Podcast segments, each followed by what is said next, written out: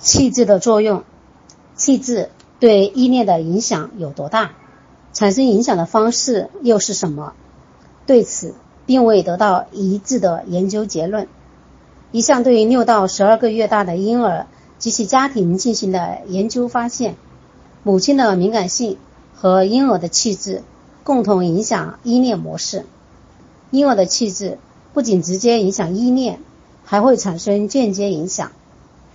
如通过影响父母间接作用于依恋模式，在荷兰进行的一系列研究发现，与非急躁型的婴儿相比，十五天大时被界定为急躁型的婴儿，在一岁时更有可能形成非安全型依恋。如果急躁型婴儿的母亲接受过关于如何安抚婴儿的指导。那么，婴儿一岁大时，他们会和非急躁型婴儿一样，可能被评定为安全型依恋。因此，如果母亲没有能力来处理婴儿的气质问题，那么急躁的婴儿可能难以形成安全型依恋。母婴之间的吻合度对于理解依恋的安全性非常关键。陌生人焦虑和分离焦虑。索菲亚曾经是一个友善的婴儿，会向陌生人微笑，并走向他们。只要有有人走近，就会高兴的咕咕叫。但是在八个月大时，当有陌生人走近时，他就会避开。当父母设法把他留给临时照看者时，索菲亚就会经历陌生人焦虑。即对不认识的人持有一种警觉，同时也会经历分离焦虑。在熟悉的照料者离开时，他会产生难过的心情。分离焦虑和陌生人焦虑曾经被认为是婴儿情感和认知发展的里程碑，反映了婴儿对母亲的依恋。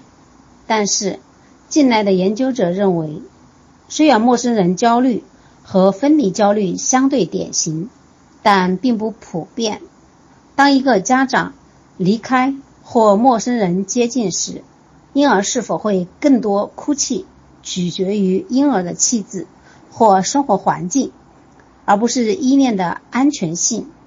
在六个月大之前，婴儿很少对陌生人表现出消极的反应，但是到八九个月大时，婴儿一般会做出这种表反应，这种变化可能反映了婴儿的认知发展。索菲亚的陌生人焦虑涉及面孔记忆，及一种比较陌生人和母亲外表的能力，也可能是对被陌，也可能是对被留给陌生人时所处的情境的记忆。如果允许索菲亚在熟悉的环境中，逐渐适应陌生人，那么他的反应可能会更加积极。关于这一点，我们在本章开始部分已经提到，米德和贝特森确保凯瑟琳总是在熟悉的地方与陌生的照料者见面。与其说分离焦虑主要应归因于分离本身，还不如说应归因于替补照料的质量。当替代照看者是温暖的，并积极回应婴儿的需求，在九个月大的婴儿哭泣之前，先和他们玩耍。婴儿面对陌生人时就很少哭泣。照料的稳定性也很重要。雷内、史皮泽对福利院中的儿童进行的研究表明，替代照料者应该尽可能和母亲对婴儿一样亲密。研究强调照料的连续性和一致性的价值，因此婴儿能够和照料者形成早期的情感连接，就像米德在南太平洋岛屿的文化中观察到的一样。只要照料的情境稳定，婴儿能和多个照料者建立情感连接。现在看来，婴儿对陌生人的强烈恐惧。和母亲离开时的强烈抗议，都不是安全型依恋的信号。研究者测量依恋时，应更多的考察当母亲回来时发生了什么，而不是在母亲离开时婴儿哭了多久。依恋的长期效果，正如依恋理论所提出的，依恋的安全性能影响个体的情感、社会性和认知能力。婴儿对养育者的依恋越安全，他们就越容易和他人建立良好的关系。如果婴儿有一个安全基地，并能信任父母或照料者的回应，他们就可能有足够的自信去积极。探索世界，在对七十名十五个月大的婴幼儿进行的一项研究中，通过陌生情境法确定这些幼儿和母亲形成了安全型依恋。结果发现，与其安全型依恋的学步期儿童相比，这些幼儿更容易适应托儿所的生活。安全型依恋的学步期儿童。比非安全型依恋的儿童拥有更大的词汇量，掌握的词类更丰富，他们和同伴的互动更积极，也更有可能被同伴接纳。非安全型依恋的学步期儿童往往表现出更为消极的情绪，如害怕、悲痛和生气，而安全型依恋的儿童会体验更多的愉悦情绪。在三到五岁期间。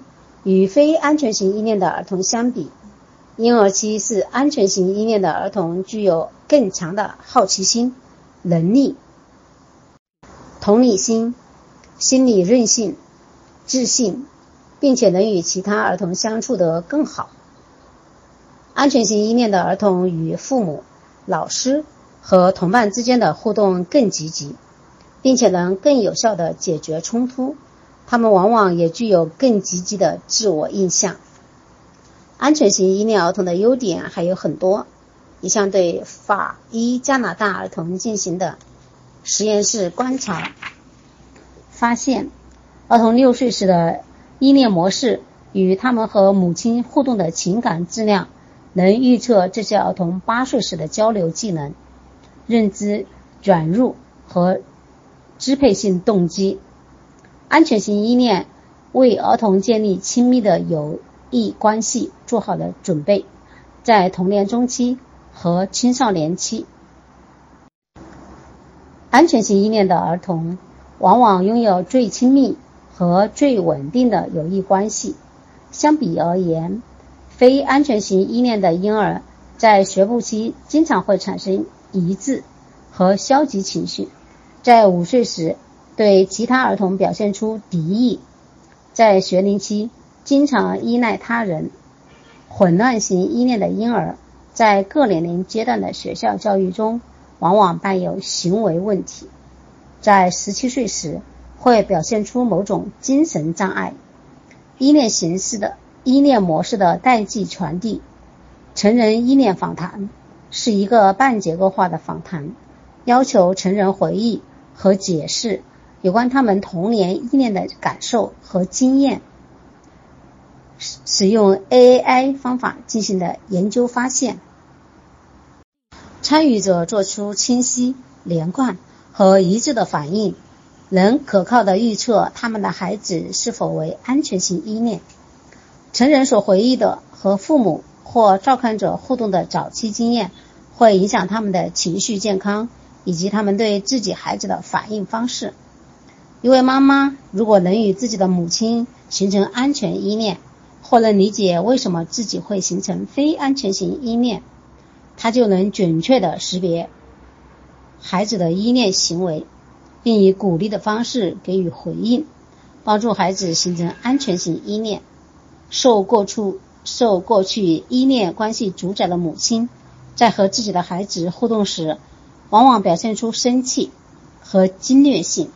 不太关注其过去依恋记忆的有抑郁症状的母亲，往往对自己的孩子很冷淡，且回应不积极，且回应不积极。父母的依恋史也影响他们对孩子气质的感知，而这些感知会影响亲子关系的质量。母亲对孩子的心理表征，在怀孕期间就形开始形成。这在一定程度上反映了他们对自己依恋经验的记忆。在一项对两百零六名孕妇的纵向研究中，这些研究样本来自不同的种族，具有不同的社会经济地位。研究结果表明，这些产前的心理表征能预测婴儿一岁时对母亲的依恋是否为安全型依恋。